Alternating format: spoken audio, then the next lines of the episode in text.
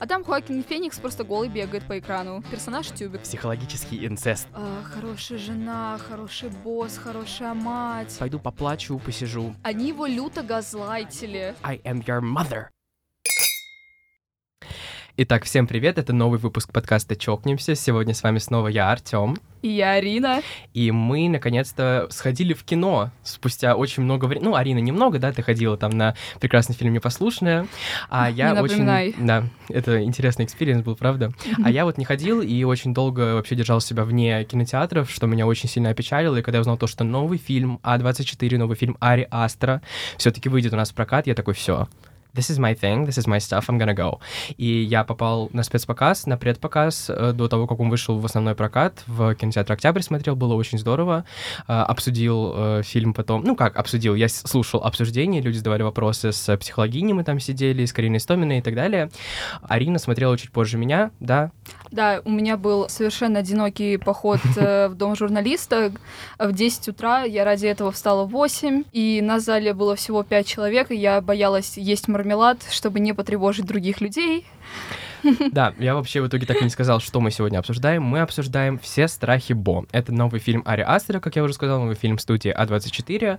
И я его очень сильно ждал, потому что я обожаю Ари Астер. Это один из моих самых любимых режиссеров, несмотря на то, что у него, по сути, всего три фильма. Это третий. То есть я думаю, что вы все знаете фильмы э, «Солнцестояние» и «Реинкарнация». Это такие штуки, которые в свое время поразили мир хорроров, и они считаются очень высокооцененными. И вообще, ну, правда, прекрасные фильмы. Просто их обожаю. «Солнцестояние» — это мой, типа, топ-2 фильм ужасов, наверное, который я вообще смотрел за всю свою жизнь. У нас есть отдельный подкаст про хорроры, я записывал с блогеркой Машей Есениной, можете послушать, тоже очень здоровский. Вот, и поэтому, когда я узнал то, что он выйдет у нас в прокате, и что это вообще Ариастер и, и Терпер, я думаю, господи, ну все, это вот-вот надо.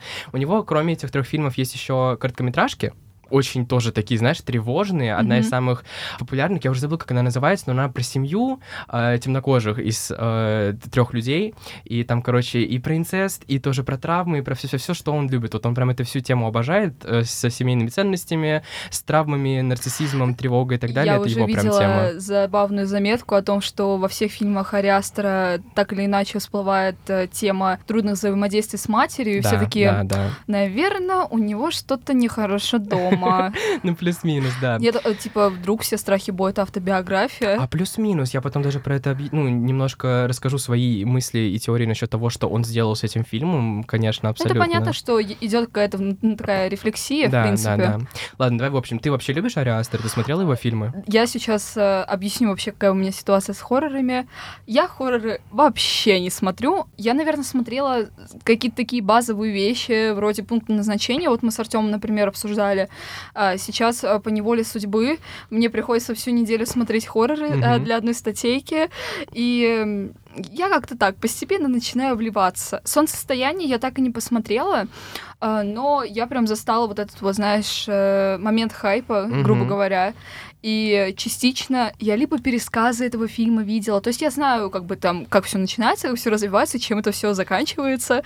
То есть, но самостоятельный experience у меня так не был испытан. Я очень советую тебе посмотреть, особенно если да, ты я сейчас очень хочу. постепенно Я хотела посмотреть э, перед тем, как идти на все страхи Бо, но Мгм. как-то времени знаешь, не хватило. На самом деле, э, вот э, я я говорю, «Солнцестояние» — это просто вот мой топ-1 э, фильм Ари Астера. Вот обычно все выделяют «Реинкарнацию» из двух вот этих вот, говорят то, что она лучше и в актерской игре, и тыры-пыры, плюс там это легендарная э, сцена с Тони Коллет, где она орет на своего сына, вот это вот «I am your mother», вот эта вот легендарная штука абсолютно, она там и в стенд-твиттере завирусилась с Yesified мемами и так далее, но я считаю то, что «Солнцестояние» — это прям вот что-то, ну, абсолютно гениальное и своего рода революционное было в этом да, жанре, да, да. Потому что я, ну, знаешь, я обожаю хоррор, я говорил, да, уже, вот опять В же, у нас есть отдельный когда вы подкаст. видели хоррор, снятый при свете дня, Вот, он вот. только на этом пункте, мне кажется, Выезжает сразу, хорошо. сразу несколько себе, там, не знаю, уровней поднял. Да, я говорю, вот потому что э, я люблю очень хорроры, да, вот есть отдельный подкаст, можете послушать тыры а, И Daylight Horror — это такая штука, которую очень-очень нужно выдерживать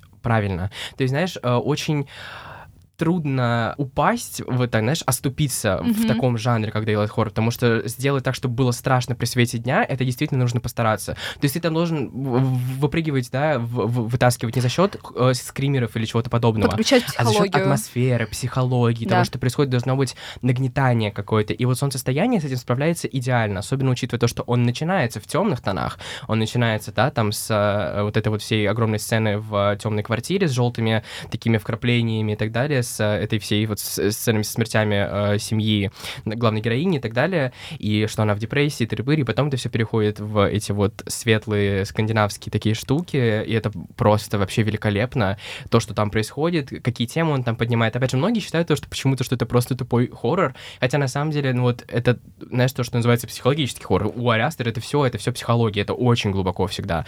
И вот э, что реинкарнация, что солнцестояние, они достаточно метафоричны сами по себе. То есть это то, в чем большое различие со все- всеми страхами Бо. Насчет глубины, я думаю, можем чуть попозже об этом поговорить, потому что, ну, зачастую Ариастер как бы довольно простые вещи просто очень сложно заворачивает. Да, это правда, это тоже правда. И вот, и, и- да, да, я согласен с этим. Ладно, давай теперь непосредственно перейдем уже к фильму. Как, вот, э, так как я хочу просто прорентиться про все, что там происходило, я слушал разбор, у меня есть много заметок. Давай я сначала дам слово тебе. Какие у тебя впечатления от фильма были?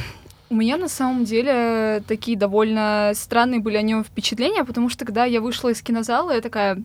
На самом деле, мне кажется, сейчас мой мозг отключится и просто забудет все, что там происходило. И я где-то просто дня два или три это все переваривала в себе, и только вот вчера э, смогла составить какое-то положительное мнение об этом фильме. Мгм. И я скажу, что оно мне, знаешь, какое-то довольно, ну, такое усредненное, больше в положительную сторону откланивающееся. И я уже тебе просто говорила об этом. Для меня этот фильм воспринимался больше как э, эпизод Черного зеркала скорее. И мне понравилось, что там не было так, такового хоррора, потому что я сыкуха, Мгм. Да. Он знает. И поэтому мне больше понравилось, что был уклон в такую своеобразную черную комедию, граничащую с эм, даже не знаю, просто страшательный. В какие-то моменты, знаешь, вот начало, мне кажется, что это такой более, ну как сказать, не менее метафоричный, а такой более направленный на массы Гаспар Ноэ. Почему-то в какой-то вот Ну, степени. Вот я- первый акт Kinda. смотрится именно так. Вот, по крайней мере. Потому что это, вот, знаешь, вот эта грязь, э, тревожность и прочее. И э, главное, вот из-за чего вообще, в принципе, можно посмотреть этот фильм, если вы вообще, в принципе, не, не увлекаетесь всей этой темой с хоррорами. Мне кажется, это Хоакин Феникс, а, потому что это все супер гениально, гениальный мужчина. И не вспоминаем э, Джокера, э, вспоминаем э, Макюментари, совершенно гениальный Макюментари «Я все еще здесь», где он притворялся то, что реально закончил актерскую карьеру. На самом деле это они просто фильм снимали. И просто, знаешь, это удивительный случай, когда вот э, я не знаю, я какая-то не фанатка всех вот этих человеческих прелестей, грубо говоря, а там Хоакин Феникс просто голый бегает по экрану добрую часть фильма. И знаешь, при этом это все так подано, что ты просто сочувствуешь челу. И нет такого, что, блин, нет, я сейчас выключу этот фильм. Но что я могу сказать? Реально фильм не для всех. И если вы не готовы просидеть в кино три часа, и не готовы прям вот просто неотрывно смотреть в экран, вы просто рискуете как-то Не Про- понять. не знаешь, не то, что не понять, а Ариастер мастерски переключается, знаешь, с реальности на какие-то внутренние вот эти мозговые дебри главного Мгм. героя, что очень тяжело разделять э, именно реальность и выдумку. Поэтому, мне кажется, вообще нельзя отключаться во время этого фильма. Это правда на самом деле. То есть, э, вот я сейчас попытаюсь выразить свое мнение тоже как-то без спойлеров, чтобы можно было посмотреть вот эту, послушать эту первую часть подкаста тем, кто еще ничего не понимает. А, но вообще, если вы не смотрели этот фильм, лучше, конечно, не слушать подкаст. Пойдите посмотрите, потом присоединяйтесь. В общем, да, я в целом с тобой абсолютно согласен, но э, я пока смотрел фильм, что- вот это то, за что я в целом очень люблю Ари Астера. Ты пока смотришь, ты думаешь, что происходит? Что это такое? Что это за бред, что это за образы, что это за сюрреализм, что вообще он хочет сказать. После того, как фильм заканчивается, ты начинаешь, знаешь, воспроизводить у себя в памяти какие-то отрывки, какие-то моменты, которые ты запомнил, которые отложились у тебя в голове, и думаешь, да, it makes sense. Это то, что... То есть он вот тут вот, тут вот это хотел сказать, вот тут вот это. Начинаешь обдумывать, продумывать, залезать глубже в себя, и такой, да. Ну, знаешь, э, тоже в этом фильме есть такой довольно опасный моментик. Ну, просто все говорят, что в этом фильме очень много ссылок ради отсылок. I disagree. Ну, это потом обсудим, конечно, ссылки ради отсылок, но я не согласен с этим. Ну, в общем, да, и поэтому, пока я смотрел, вот рекордное количество раз мы с подругой сказали просто, что за чертовщина тут происходит, что за черт, что это вообще, что это, зачем и почему. И мы реально сидели, мы просто, мы закрывали рот рукой постоянно, потому что там происходила какая-то жесть, сюр, просто позор и садомия и так далее, и трэш. Но это все настолько логично в рамках Ариастера, я не знаю, как это объяснить. То есть вот я, когда шел, я знал, на что я иду я абсолютно точно понимал, что, э, что конкретно я собираюсь увидеть. Единственное то, что мне казалось, то, что сам премис фильма будет другой, исходя из трейлера и исходя из синопсиса, потому что да. синопсис, ну, kinda такой чуть-чуть мизлидинг, ты знаешь? Не, нет, знаешь, я так скажу, извините за мой французский, между трейлером и самим фильмом такая довольно сильная наебка произошла. Да, да, да, я говорю, то есть как бы по синопсису, да, в котором написано то, что да. Бо, невротик э, городской, старый взрослый, пытается добраться до своей матери, но у него не получается то, что он пропускает самолет, и он очень интересными путями в итоге до нее добирается. На самом деле, мне в какой-то момент еще, ладно, мы так уже медленно переходим к самому обсуждению фильма, Артем, извини, а мне просто в какой-то момент показалось, что Бо недостаточно невротичный почему-то. Я думала, там прям все как-то похуже будет почему-то, знаешь, прям покажет вот эту напряженную УКРность. Вот, это то, про что я тоже хочу сказать, то, что, по-моему, звучало слово невротик где-то, but he actually isn't, то есть да. он не то чтобы невротик, у него тревожка, но он не невротик, то есть у него генерализированное тревожное расстройство, и э, он этим страдает по большей части. То есть он просто боится, буквально, Бо боится, ну, как в оригинале называется, да, фильм, mm-hmm. да, Бо is afraid.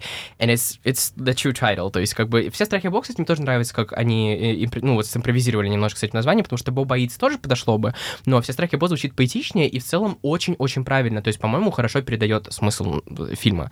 Вот. Он, на самом деле, не то чтобы невротик, не то чтобы укорящик, он именно э, тревожник. То есть, у него mm-hmm. все вызывает тревогу. И первый вот этот вот акт, он полностью это отражает, соответственно. Так вот, я просто говорю, что почему мизлидинг немножко, что я думал, что это будет ариастеровский роуд-трип-муви. Я думал, то, что это, знаешь, вот особенно вот эти вот вставки, которые ну, были с... это так на самом деле получилось. Не совсем, ну, как бы, типа, но не совсем. То есть я думал, то, что это будет прям Отсылки вот такая... Гомера. Ну, я думал, то, что прям будет, знаешь, что вот он прям поедет, и что он будет пытаться добраться туда прям просто разными способами, а по итогу его просто мотает туда-сюда, да, да, и он случайно сказать. попадает в итоге да. обратно к своей матери. Ну, это такой тоже спойлер немножко, но нет. Ну, в общем, вот подытожу такую, да, бесспойлерную часть более-менее, что я остался в полном восторге, когда я еще переосмыслил какие-то вещи, а, послушал психологиню, которая все это мне объяснила, разложила по полочкам, я остался просто... Это теперь мой второй любимый фильм Ариастера, потому что «Солнцестояние» он все-таки не переплюнул, но, опять же, э, э, что реинкарнация, что «Солнцестояние» — это именно хорроры, это прям ужасы. Все страхи Бо — это,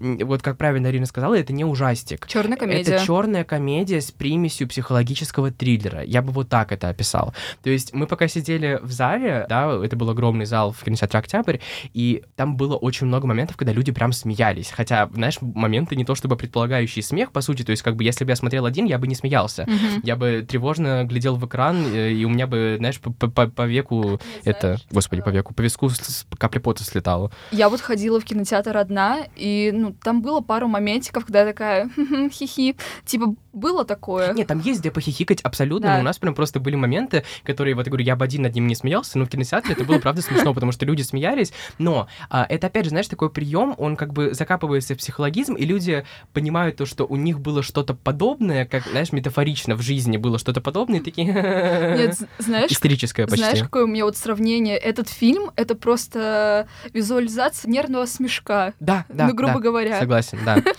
Вот, короче, да, я остался просто в полном восторге. Э, Все-таки это просто великолепный фильм в моем понимании. Знаешь, вот я, я видимо, какой-то просто... У меня реально уже уровень моего синефильства какой-то идет вверх, потому что я что остался в восторге от Бабилона, который, да, Вавилон, извините, Бабилон, это на английском, э, который все засрали. И, ну ладно, не засрали, но который многие не поняли и не сильно его, да, хорошо восприняли, по крайней мере, в массовой аудитории. Он провалился в прокате, критики его тоже не сильно оценили, а я просто вот настолько я в восторге от него остался, просто один из моих любимых фильмов года to this day. И э, вот «Все страхи Бо» у меня примерно так же, но я не видел, чтобы его прям сильно засрали, но я видел то, что, например, мы на Кинопоиске читали, да, Ну да, э, рецензию негативная относительно рецензия. негативную. То есть, как бы я прям помню, я читал текст, я был со всеми поинтами почти согласен, а потом там итоговый вывод, то, что это все бородатый анекдот, который Ари Астер пересказывает три часа, and I disagree with that. Mm, gross, I don't like it. Нет, вот. на самом деле, да. я насколько поняла, вот основная, вот если суммировать все негативные рецензии, просто люди были не готовы к тому, что на экране происходит так много всего, и в какой-то момент они реально теряют нить повествования, из-за этого, ну, просто рушится все Да, восприятие, да, грубо я говоря. согласен, поэтому что фильм абсолютно не для всех, вот прям абсолютно. Это что-то, что ты должен, на что ты должен идти максимально осознанно. То есть, знаешь, это не такой фильм, на который ты можешь прийти в кинотеатр и просто рандомно Да, купить да, билет да, и сесть да. смотреть. No.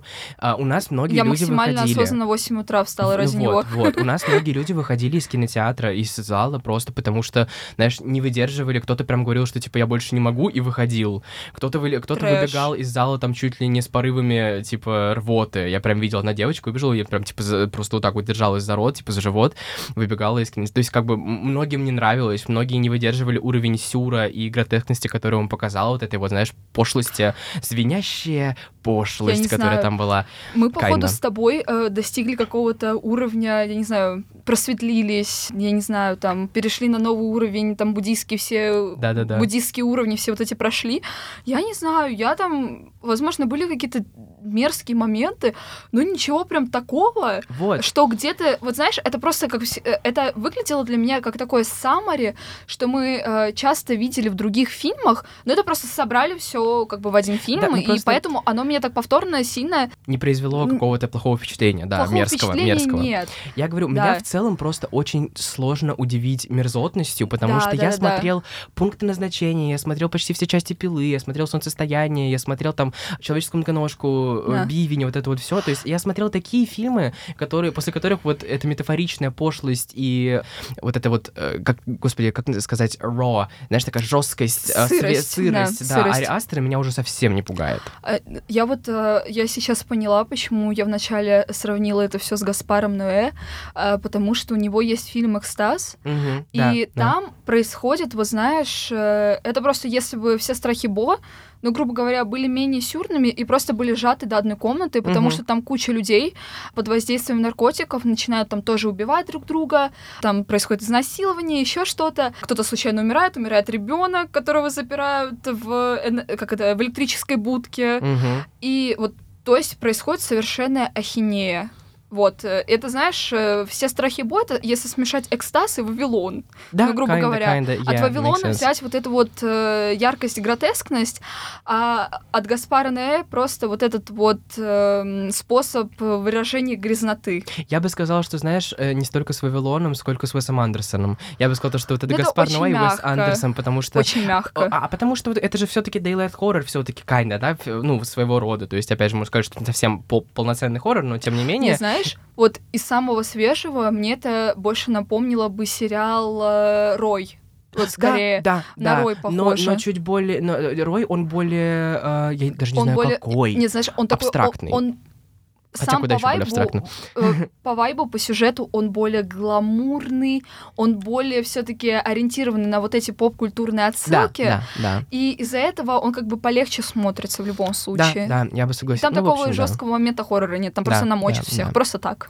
Ну, в общем, да, э, я считаю, что это очень-очень хороший фильм, который не придется по вкусу любому человеку, который его посмотрит. Нужно знать, что это за режиссер, нужно знать, какие у него прошлые работы. Потому что, вот я говорю, короткометражка, про которую я упомянул в начале э, подкаста, да, про трех темнокожих, э, семью темнокожих людей, если вы ее посмотрите, вы тоже выпадете в осадок, потому что она очень-очень... Это одна из самых, мне кажется, конченных короткометражек в интернете. Типа, ее считают просто, что вот каждый раз, когда я ее вижу там в ТикТоке или что такое, все пишут, типа, не смотрите это, don't watch it, for your own sanity, не делайте этого. Потому что она действительно такая очень-очень-очень сложная для восприятия, вы ее тоже не поймете, точно так же, как и все страхи Бо. А ты не смотрел короткометражку, именно кор- короткометражку «Все страхи Бо», которая Нет, первоисточником я для она, фильма она была? называлась Бо, но я ее не Да. смотрел, да. Я знаю, что она есть, но я ее не смотрел. Надо, надо посмотреть будет обязательно, потому что мне интересно. Потому что, да, он этот фильм, э, знаешь, это как э, Шазел с Лолендом в свое время, да, который тоже там 10 лет его вынашивал. Также э, Астер со своим Бо тоже, он его очень долго-долго-долго в себе создавал и вот создал, и я считаю, что создал прекрасно. Я считаю, что мы можем переходить э, уже непосредственно прям к обсуждению всего, что там происходило, к метафорам, образам и так далее, потому что есть что обсудить. Поэтому, если вы не смотрели фильм, сходите, посмотрите и присоединяйтесь к нам на обсуждении здесь.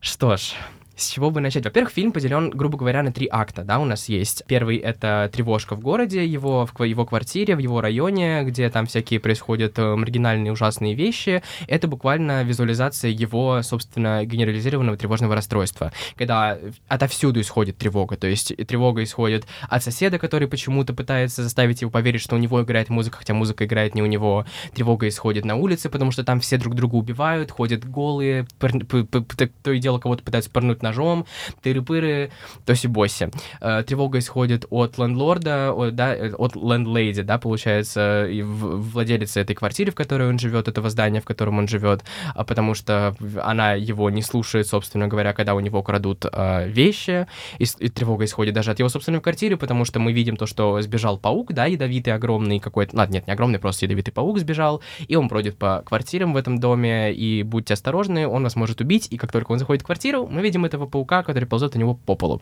То есть тревога исходит буквально отовсюду, везде опасность, все страшно, все очень-очень-очень-очень-очень плохо. И вот этот вот момент, когда он выходит за водой, потому что он, опять же, да, э, испугался побочных эффектов от того, что проглотил таблетку без воды, хотя ему сказали, что обязательно с водой, обязательно с водой, обязательно с водой. И он бежит, и он оставляет дверь открытой, вот эту вот стеклянную дверь в свой дом, да, и убегает э, в магазинчик напротив. И пока он покупает воду, начинает тревога исходить от продавца воды, потому что он грозится вызвать полицию, если тот не оплатит. И в этот же момент все люди с улицы начинают заходить в его дом. Я, мы когда это смотрели, у меня самого просто, знаешь, такой уровень тревоги поднялся. Потому что смотрю, ну это просто трэш. Прикинь, все вот эти вот уроды, фрики и маргиналы ужасные люди заходят к нему в дом, к нему в квартиру. О май нет, знаешь, у меня как раз-таки этот момент, я не знаю, я какая-то душная стала, я почему-то сразу рационализировать все пытаюсь.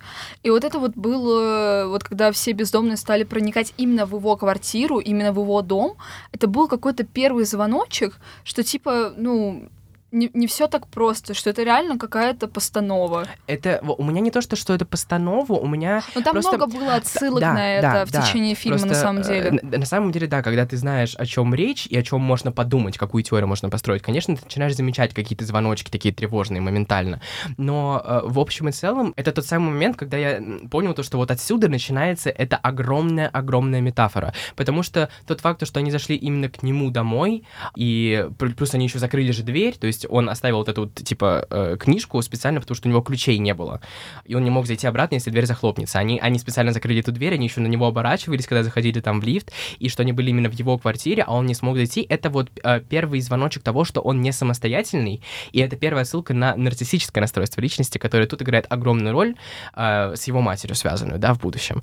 То есть он не самостоятельный, потому что это буквально стеклянная дверь. Он мог взять любой камень с улицы, разбить эту дверь, зайти внутрь и начать там, типа, разб разборки со всеми этими людьми, не знаю, позвать людей, вызвать полицию, whatever. У него были возможности сделать что-то, но он осознанно отказался это сделать, потому что он сам не самостоятельно, он просто не может этого сделать. И он просто сидел а, вот на этих вот строительных лесах, наблюдал, как у него там дома кого-то убивают, кого-то трахают, кого-то, знаешь, там в микроволновке, э, господи, греют, кого-то глаза выдавливают и так далее. Он просто смотрел, как это все происходит у него в квартире, такой, что ж, ну я ничего не могу с этим поделать, пойду поплачу, посижу. Потом он заходит обратно в эту квартиру и продолжает вести себя практически как ни в чем не бывало. Знаешь, он там mm-hmm. звонит э, матери, что-то пытается, пытается, купить, пытается билет. купить билет. Причем там у него в компьютер воткнут этот э, ботинок. ботинок да. Он как ни в чем не бывало пытается купить билет, ложится в ванну.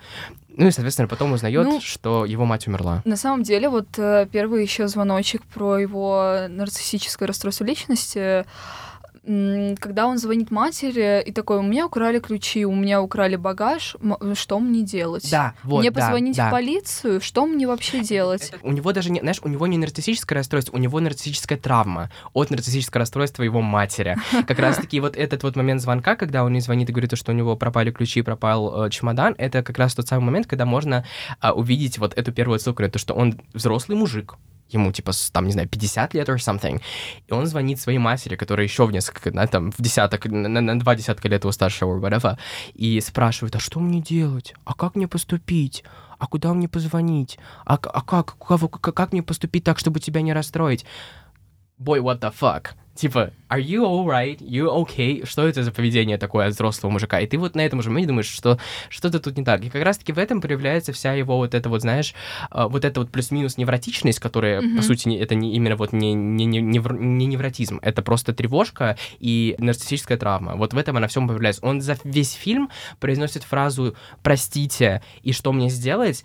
не знаю, раз сто. То есть сначала он у матери спрашивает, что сделать, потом он, когда вот у этой семейки уже новый, да, он у них спрашивает тоже там, типа, что как можете меня увести, пожалуйста, там, тыры-пыры. Да, всегда, он там, очень долго извиняется перед очень девочкой, чью комнату занял, да. да. Он, она, он занимает комнату девочки, ее, ее туда положили, и 30 тысяч раз просто говорит, давай поменяемся, mm-hmm. давай, я, я готов, пожалуйста, извини, что я тебе так мешаю твоей жизни и так далее. То есть он извиняется, он не знает, как, как себя вести, не знает, что сделать, не знает, э, как вести себя самостоятельно в этой жизни, он не может сделать ни одного адекватного выбора mm-hmm. в этом всем фильме, и это очень-очень такой важный аспект. На самом деле там еще такой довольно двойственный момент. Э, вот именно природа персонажа, которая, возможно, частично мне до сих пор непонятна, а, все равно он же пытается как-то от своей матери дистанцироваться. Он от нее съехал, уже хотя бы что-то. Он э, не очень хочет к ней ехать обратно, насколько мы можем это видеть. И вот просто мне интересно, какой, в какой момент у героя был вот этот э, переломный момент, извини за тавтологию, когда он вообще понял, что это все нездорово. А у него его и не было. До конца фильма Скорее его всего. же и не было, понимаешь? В этом вот давай. Вот я говорю, вот это вот одна из таких недосказанностей фильма. Давай раскроем, да, все карты. В общем, просто чтобы обсудить этот фильм адекватно, нужно понимать, э, в чем его замес. В третьем акте все раскрывается, все, что все, грубо говоря, к чему мы следовали весь фильм. Мы узнаем то, что его мать сфабриковала свою смерть на самом деле, и что она не умерла, она жива, и, собственно, сделала на это, чтобы он к ней просто приехал и показал себя. И у них там происходит вот этот вот просто потрясающий диалог. Мать играет Пэтти Люпон, которая в моем актерский перформанс это именно она. Несмотря на то, что Феникс гениальный, ничего не говорю против него, то есть он просто отыграл все 10 из 10. Я... Мне кажется, это просто, знаешь, на контрасте того, что, ну, персонаж такой. Да. Персонаж вот. Тюбик. Я просто все, да, он буквально персонаж Тюбик, но он отыграл все типа 10 из 10, но просто Пэтти Люпон. Я почему-то забыл, что она в этом фильме вообще есть. Я помнил только то, что там Хоакин Феникс, и вот этот вот мальчик, который похож на мальчика, из, как будто бы он сделан на CGI, Армен. А, Армен какой-то там, очень хороший мальчик, молодец, отыграл все тоже отлично, но он выглядит как CGI Хоакин Феникс. Он все равно, scary. он очень похож на CGI, даже в реальной жизни. Вот. Я не могу. Да. И я забыл то, что там есть Пэтти Люпон, то, что там есть Эми Райан, я вообще там крутой знаю. каст. Я знаю многих оттуда. И э, когда я увидел Пэтти Люпон, думаю, ё-моё, трэш, сейчас она типа навалит, просто навалит актерской игре. And she did. И смысл в итоге оказался в том, что, короче, он наш главный герой просто всю жизнь страдает от нарциссической матери. Его мать нарцисска, а это произошло потому, что у нее есть своя, да, травма от ее матери, потому что она ее не любила, наоборот, она, типа, вот ей всегда было недостаточно от своей дочери, и э, мать Бо, ее зовут Мона, она такая, мол, поклялась, что когда у нее будет ребенок, она будет давать ему все. Ну, там еще вот э, с чего вообще, в принципе, начинается фильм, вот самое-самое-самое начало. А, мне кажется, у нее какая-то вот эта вот степень э, ОКР развелась да. из-за того, что когда она рожала Бо, его ударили башкой об пол. Да, и, и уронили там да, что-то да, еще, да-да-да. То есть фильм буквально начинается, кстати, с рождения. И заканчивается он аллюзией на э, возвращение в утробу матери, кстати говоря. Я потом объясню, Капец. в чем там смысл. Это было... Я просто пока смотрел, такой, вау. Да, и получается, как раз вот у нее, возможно, тогда тоже что-то поломалось с родами и так далее, и она вот сказала то, что все, я буду отдавать своему ребенку все. Я буду любить его до последней просто вот капли, дыры-пыры, 8 дыры. И, короче, это его и сломало в итоге. Но при этом там же еще была мысль, она же часто говорила о том, что мне приходилось пересиливать себя, чтобы любить тебя, а ты да. мою любовь отвергал. Вот, это как раз-таки и есть, вот это, знаешь, звоночек того, почему она еще нарциссичная, потому что а, я думаю, что... Она пытается не быть как ее мать, да, она но при этом не быть... это не в ее природе. Да, да, то есть она как бы пытается идти против себя, она пытается его любить, она э, его обожает, там Террипер окружает любовью, да, все такое, но она требует от него того же самого. То есть она как будто бы пытается устроить, знаешь, вот этот рыночный обмен. Типа, я тебе любовь, но ты тоже обязан мне любовь. Хотя, по сути, это так не работает. То есть ну, ты не можешь требовать от того, чтобы, знаешь, трехмесячный ребенок, э, не знаю, там, постоянно хотел, не знаю, э, кормиться твоей грудью. То есть, ну, если он не хочет есть, ну, он не будет есть. What you want from him? He's like three months old. И то же самое, там, от трехлетнего ребенка тоже же глупо требовать искреннюю, знаешь, бесконечную любовь по отношению к тебе, потому что, ну, ему, типа, три года, что он ничего не понимает в этой жизни. Он любит и любит, он как-то по-своему выражает свои эмоции. А она прям вот от него это требовала постоянно, потому что у людей с нарциссическим расстройством личности им всегда нужно доказывать, что они лучше. Им всегда нужно, вот знаешь, э, что а, они самые хорошие, их всех любят, все, все их любят, э, что им нужно заполнять, короче, вот эту, знаешь, дыру, которая образовалась у них э, внутри, в их голове, в их сердце из-за того, что когда-то давно их там недолюбили или их недооценили и так далее. Да, мы еще вот с тобой разговаривали, ты мне тоже рассказывал какие-то свои заметки про то, что она в Бо в виде своего умершего мужа, она, по сути, сыном заменила себе мужа. Да. И там же есть э, эпизод, где Бо, получается, ну, грубо говоря, первый раз у него возникает симпатия к девочке, и какую же она, капец, соперницу видит, по сути, в этой маленькой девочке. Вот, это вообще тоже отличный эпизод, абсолютно. Вот это вот вся, весь секвенс с ним, тинейджером, да, вот на этом корабле, да. он, он, он один из самых интересных. Очень интересный интересный, и он такой disturbing, он такой прям, знаешь, он очень-очень-очень много у меня вопросов вызвал в процессе просмотра, я прям сидел такой, думаю, господи, why, why, why she doing that? Но, опять же, да, вот благо, благодаря тому, что мне а, разложили это по полочкам, я, скажу тебе так, это был психологический инцест. Снова возвращаемся ну, к, да, это, к этой теме. Это в общем, довольно такая очевидная часть. Да. Э, там, э, ну, блин, там это очень ужасно прозвучит, но там в сценах было вот это сексуальное напряжение да. и сомнительные моменты, в принципе, It's достаточно. Gross. Там вообще вот как бы, да, еще откроем, да, скелет в шкафу, хуй в шкафу, извините, господи, а, член в шкафу. А, это один из самых странных, да, и абсолютно конченных образов. который вот прям вообще меня разъебал, я не могу просто. Ну вот я объясню, в чем смысл. На самом деле все очень просто. Вот э, за что, что, в чем мне очень понравился этот фильм относительно других его двух фильмов, он не такой метафоричный, как кажется. То есть солнцестояние реинкарнации, они прям вот метафора на метафоре, я уже, по-моему, про это сказал, да, все страхи Бо, он в своей метафоричности очень прямолинеен.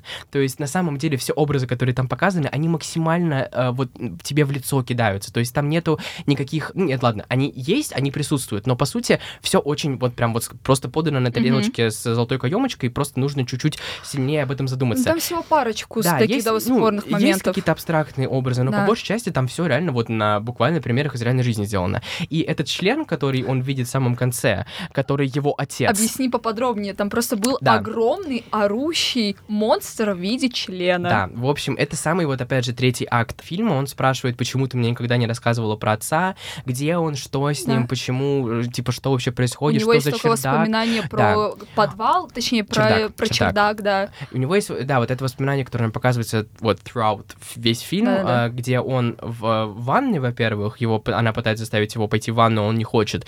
И вот это вот воспоминание с чердаком, где он залезает на чердак, потому что нашелся, да, нашел силы в себе спросить, что же там в этом чердаке, почему туда нельзя. И оказывается то, что это вот был не просто сон, как он думал, да, это было именно воспоминание.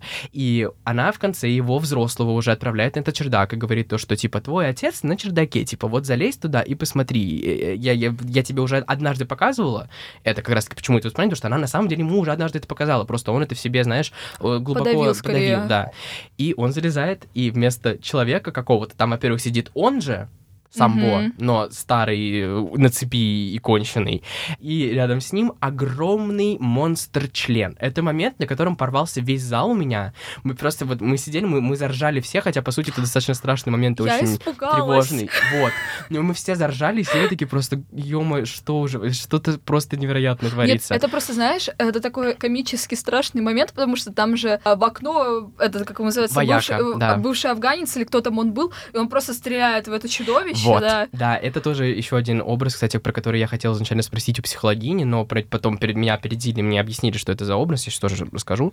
И, короче, да, этот член — это буквально образ просто мужской фигуры в семье, то есть никакой философ философичной, философской мысли, по сути, здесь нет. Ну, вернее, может быть, конечно, есть, мы должны будем спросить у Ариастера, это непосредственно, mm-hmm. мы пока не можем, я объясню так. Из-за того, что, да, у нее нарциссическое расстройство личности, все крутится вокруг этого, только вокруг этого. В отношениях между ней и ее ребенком нет места больше никому. Вообще никому. То есть ни отцу, ни деду, ни отчиму, ни другой женщине, э, другой девочке, вообще никому. Мы вообще плавно перешли немножко, конечно, да, от секвенса на корабле с ним тинейджером, я сейчас тоже вернусь к этому. И поэтому этот член — это буквально скелет в шкафу. То есть она а, таким образом исключила отца из его жизни, заперев его там, а что, так как он в ее глазах монстр, и, соответственно, а он его никогда не видел, он и предстает перед ним, типа, вот в этом э, абсолютно, знаешь, таком конченном, э, абсолютно как-то симплифицированном формате. То есть это просто буквально член, мужское начало, все. То есть это, по сути, она говорит, знаешь, по сути, можно э, интерпретировать это как то, что этот отец,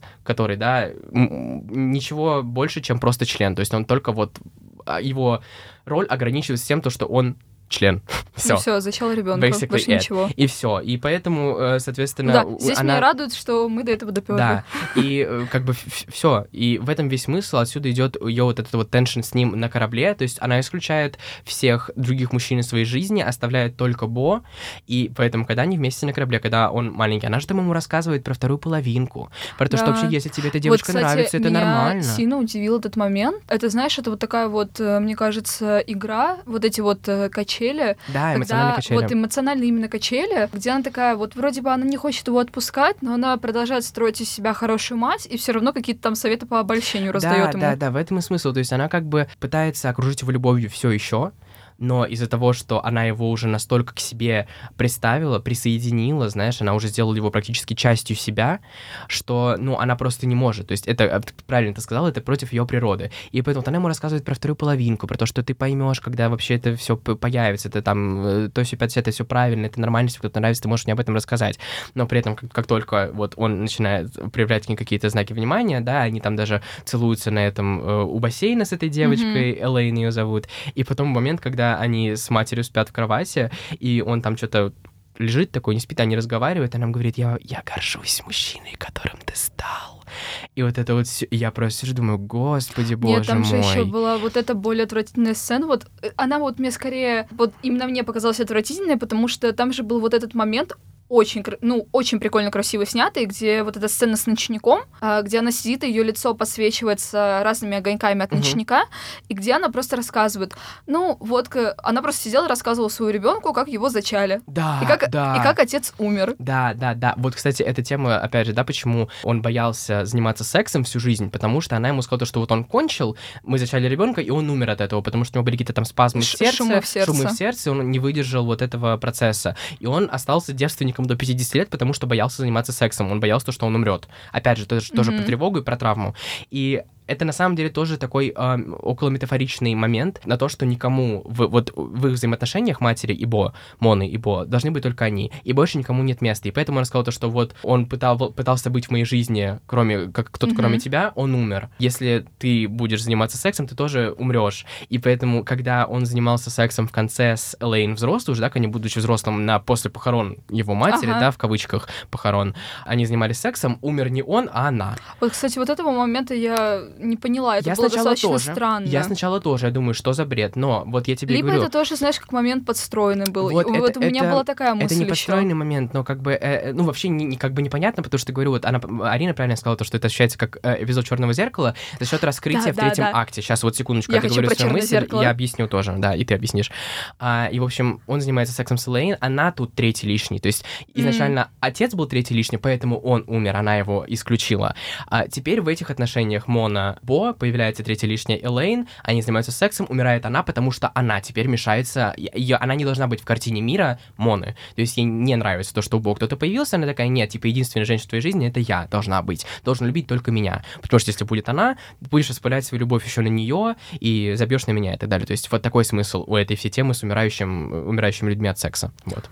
Да, а, продолжая тему черного зеркала, вот у меня возникла мысль о том, что э, если бы вот убрать некоторые моментики из фильма, то получился бы супер офигенный, вообще классный эпизод для Черного зеркала. зеркала, да, потому что там есть тоже такая сквозная линия, которая, ну точнее, это линия идет через весь фильм, Да. но это нужно прям вот люто вглядываться. В конце фильма мы узнаем о том, что все вот эти беды, которые приключались с Бо, были подстроены его матерью, что а, все люди работали на его мать, и это были, грубо говоря, подставные актеры.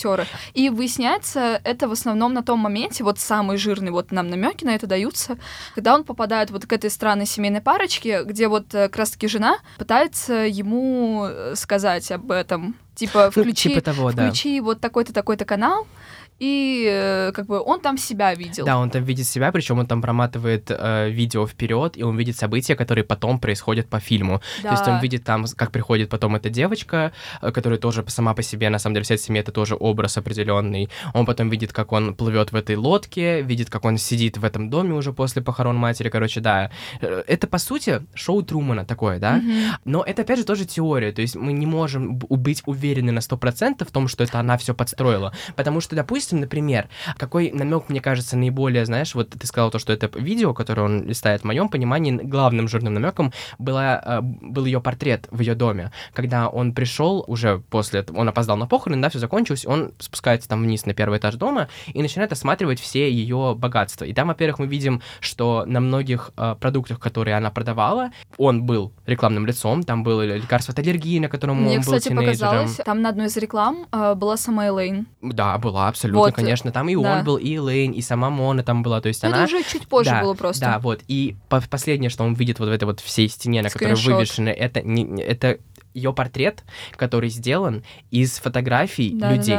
И эти люди, он прям смотрит, там подходит, близко их показывают, это те самые люди из начала фильма, татуированные, вот эти вот маргиналы, и они там в, униформе такой стоят, сидят, э, такие улыбаются, как будто бы работают на ее корпорацию. Я это имела в виду, Это да. как раз-таки, да, вот это самый жирный намек на то, что, скорее всего, она правда все это подстроила так, чтобы он а, начал сомневаться в себе, в своей жизни, само- в своей самостоятельности, знаешь, что вот он это все пережил, чуть не помер, чуть не сдох, попытался что-то переосмыслить, но понял то, что все равно безопаснее всего будет с мамочкой, любить его будет только мамочка, принимать его будет только мамочка, и что вот он в итоге вернулся и попал к ней. Ну, вообще, в принципе, вот эта вот э, супер внезапная смерть ее, это, в принципе, мне кажется, был как раз такой момент, она просто решила его проучить. Да, само собой, вообще, Да. все- все- ну, она... Он же, не знаешь, она он же это сам говорит. мозгами там э, тоже в какой-то момент такой, как это так? Я с ней разговаривал, типа, там, не знаю, вчера или что там... Пару часов назад Пару там это часов было, ты назад, да.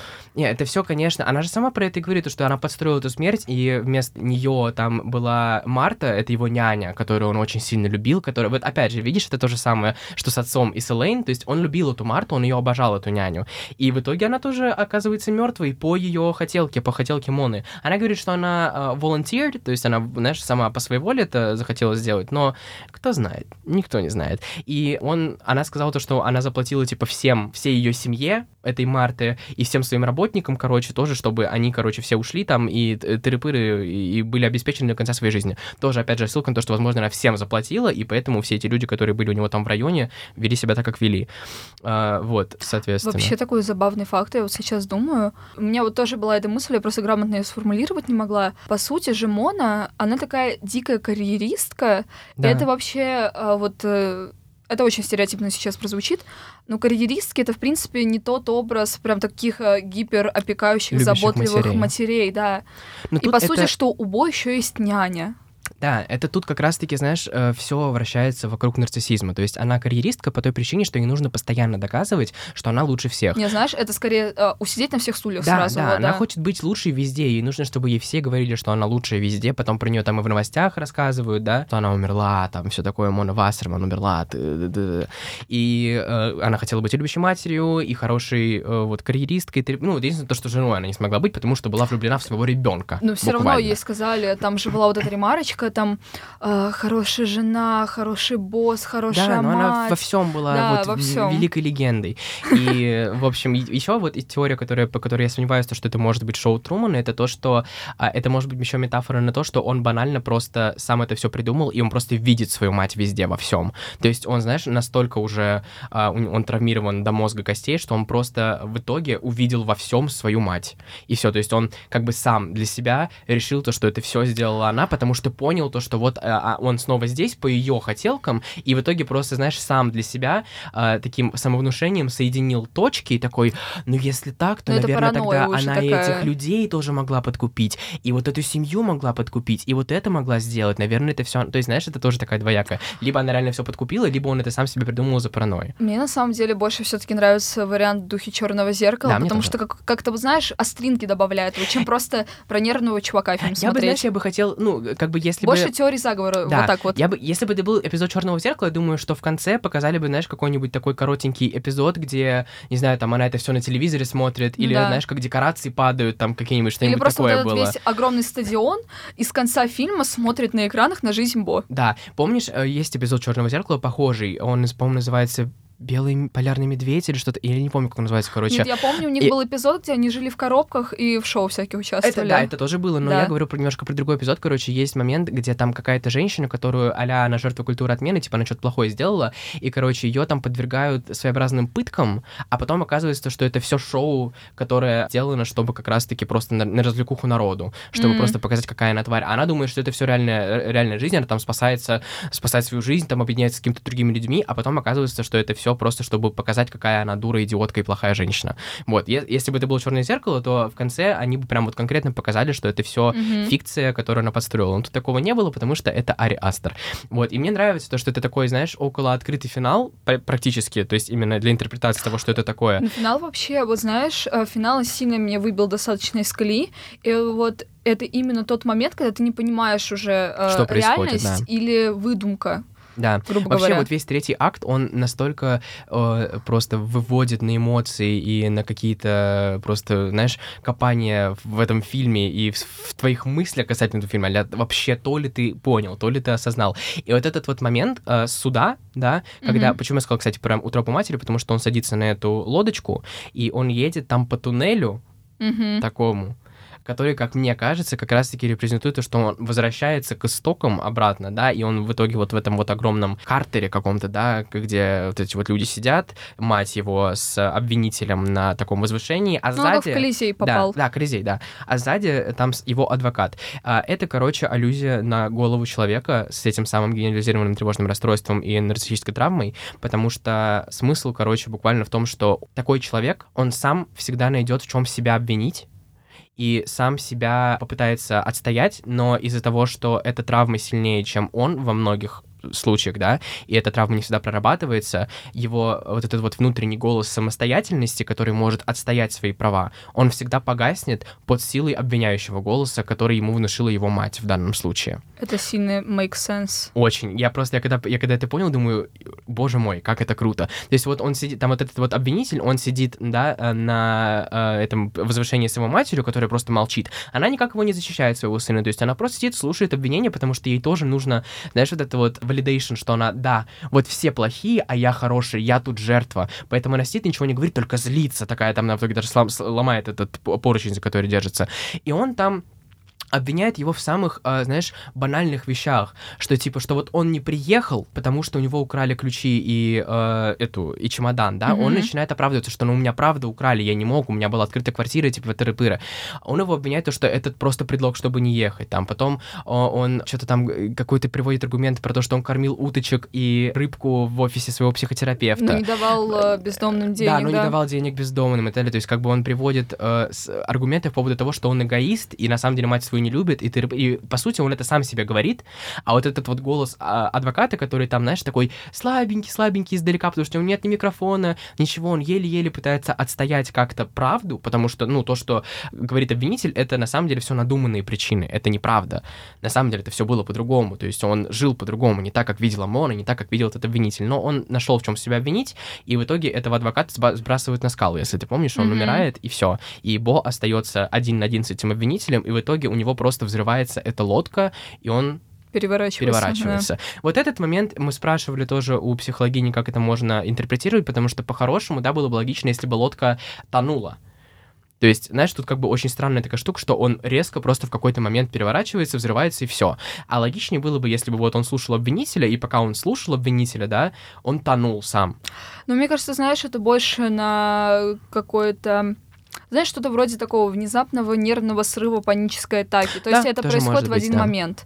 То есть э, тонул-то он на протяжении всей своей жизни, грубо говоря. Да. А тут Ну. просто э, произошел, знаешь, вот, э, ну, главный переломный момент. Да, ну, знаешь, можно, это да, можно окончательно считать... его добило. Да, да, да, да, я согласен, очень хорошая мысль. Молодец, найс, найс, найс. Да, вообще, напоследок, я думаю, мы можем поговорить еще вот о одном эпизоде, который мы так... секвенс в лесу. Да, вот, я хочу поговорить про лес, а, потому что вообще очень, э, очень прикольно, очень изобретательно, как Ари Астер, вот э, он несколькими способами нас э, пытается погрузить во внутренний мир нашего героя. То есть я выделила несколько вот способов, то есть э, нам показывают как бы внешнее, то есть все, что происходит вокруг него, просто его быт и так далее. Нам показывают его сны, нам показывают его воспоминания.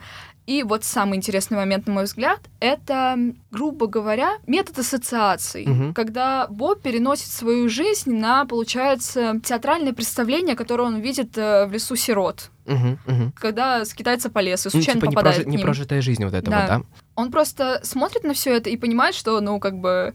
И то, мне кажется, наполовину он нафантазировал. Конечно, Потому что конечно. там на самом деле такая вот э, аллюзия есть в том, что главный герой пьесы, который он смотрит, он смог э, после смерти матери освободиться и начать свою собственную жизнь. А Бо, наоборот, не смог этого это, сделать. это как раз-таки, это его непрожитая жизнь. Это, по Да. сути, вот а, а, на разборе, который я слушал, да, а, показа- сказали то, что это можно проассоциировать с этим, с сумеречным, а, сумеречный лес, по-моему, это у Данте такая штука была, короче. И, по сути, это просто вот его непрожитая жизнь, которую он хотел бы прожить, да, но не смог. надежды, Несбывшиеся дети надежды, прочее. Потому да. что вот это тот момент, когда, знаешь, он видит на сцене троих мальчиков и такой, «Э, вы же, это вы, я вас нашел, это вы мои сыновья. И он, они к нему подходят, там обнимаются, э, разговаривают и так далее. Да, да, да. И кто, к- помо- кто у него Нет, спрашивает про, один, типа, э, как, как ты нас зачал? Нет, нет, вот один из э, сыновей спрашивает, а что с нашими родственниками? Типа, где наш дедушка, как он умер? И Бо рассказывает о том, что вот дедушка умер от сердечного приступа, когда меня зачали, Да, и да, у да. меня та же самая, как бы, наследственная болезнь, и дети такие, А а, как как, тогда на- мы появились? Да, типа, как тогда ты нас зачал? И он в этот Да, да. момент такой, типа, Да, что-то тут не Нет, сходится. в этот момент он, грубо говоря, ну, вынырнул обратно в реальность. Да, Это да, был да. вот довольно резкий И переход. вот как раз в этом моменте, от как заканчивается секвенс с лесом, да, прибегает этот вояка, и начинаются взрывы, и начинаются все-все-все вот эти вот убийства, тоже он снова убегает. А этот вояка, он идет как раз-таки с той семьи, в которой он был, да, вот это вот, типа, Да. которая такая была изначально American Dream, ему эти родители, вот эти вот э, двое, да, муж и жена стали такими суррогатными родителями, грубо говоря, Я, кстати, не практически знаю, усыновили его. Почему суррогатными? Суррогатные родители это те, которые просто ребенка вынашивают. Ну, Ну, типа, это, ну, это потому что... foster family, Да, приемные а- родители. Они как бы, знаешь, они, по сути, его и начали вынашивать. То есть они начали за ним, вот, они начали его... Они же его сбили на машине, да, женщина его сбила на машине, и они его сначала выхаживали, потому что этот дядя-хирург, э, мужчина, да, они за ним ухаживали, то есть, по сути, вынашивали его заново, его родили. Это довольно вообще, довольно странная вообще сюжетная Да, ветка. да, но это, это тоже, опять же, про нарциссическую штуку. Они тоже нарциссы, потому что они превратили свою заботу в тиранию. И они, Да. типа, его окружили заботой, так же, как и Мона, и в итоге он пытался от них уехать, они такие, ну Они- давай завтра. они его люто сегодня-» Да, они его газлайтили. газлайтили максимально, то есть он такой, ну давай завтра, у меня сегодня вообще вот эти планы, вот эти планы, давай, короче, потом вечером, и так, и так далее, и так далее, и так далее. Они ему просто говорили, ну мы тебя очень любим, останься, тебе Нет, нужно знаешь, выздороветь, все дела. У меня такая мысль, что вот один из более-менее адекватных, э, насколько это может быть в этом фильме персонажей, это была вот эта девочка-подросток Тони.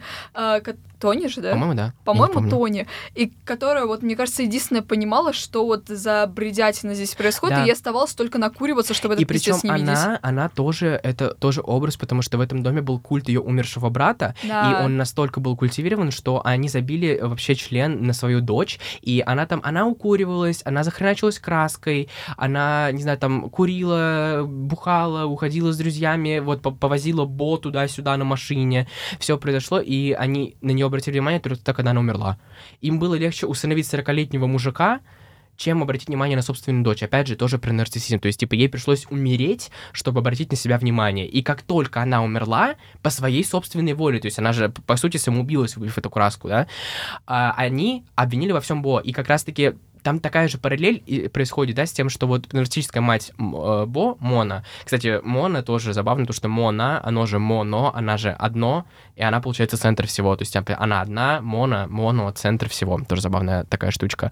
Она требует от него любви, и как только он делает какой-то малейший шаг в сторону, она говорит, я так и знала, ты меня ненавидишь, ты плохой человек, ты плохой ребенок, ты неблагодарный, ты тварь ты вообще, ты, я тебя, знаешь, вскармливала, я тебя э, одевала, обувала, дала тебе обучение, все, все, все, все, все, что можно, а ты, типа, не знаю, там, не хочешь сейчас выпить этот стакан воды, который я тебе принесла, вот тебе не стыдно, я все ради тебя, а ты даже вот этого сделать не можешь. И они то же самое делают. Эта женщина, типа, когда умирает эта Тони, как ее там зовут, а, она говорит, это ты, я теперь поняла, как, какой ты злой ребенок, типа, я приютила а, себе сына, а он оказался дьяволом, она там что-то такое сказала. Типа, я думала, я приютила себе сына, он оказался демоном или что-то такое. То есть она его снова обвиняет, снова газлайтит. И этот вояка, я вообще сначала не понял, что это за тема, потому что эта Тони к нему постоянно стучалась, что-то просила, вот, он вот постоянно это стоял были на достаточно фоне. вот странные моменты, вот я, как раз-таки, да. Я вот так и не понял именно, что он представлял внутри этой семьи, но по итогу Мне я... кажется, это просто было вот как э, ПТСР. одно... Нет, понятно, что у него это ПТСР было.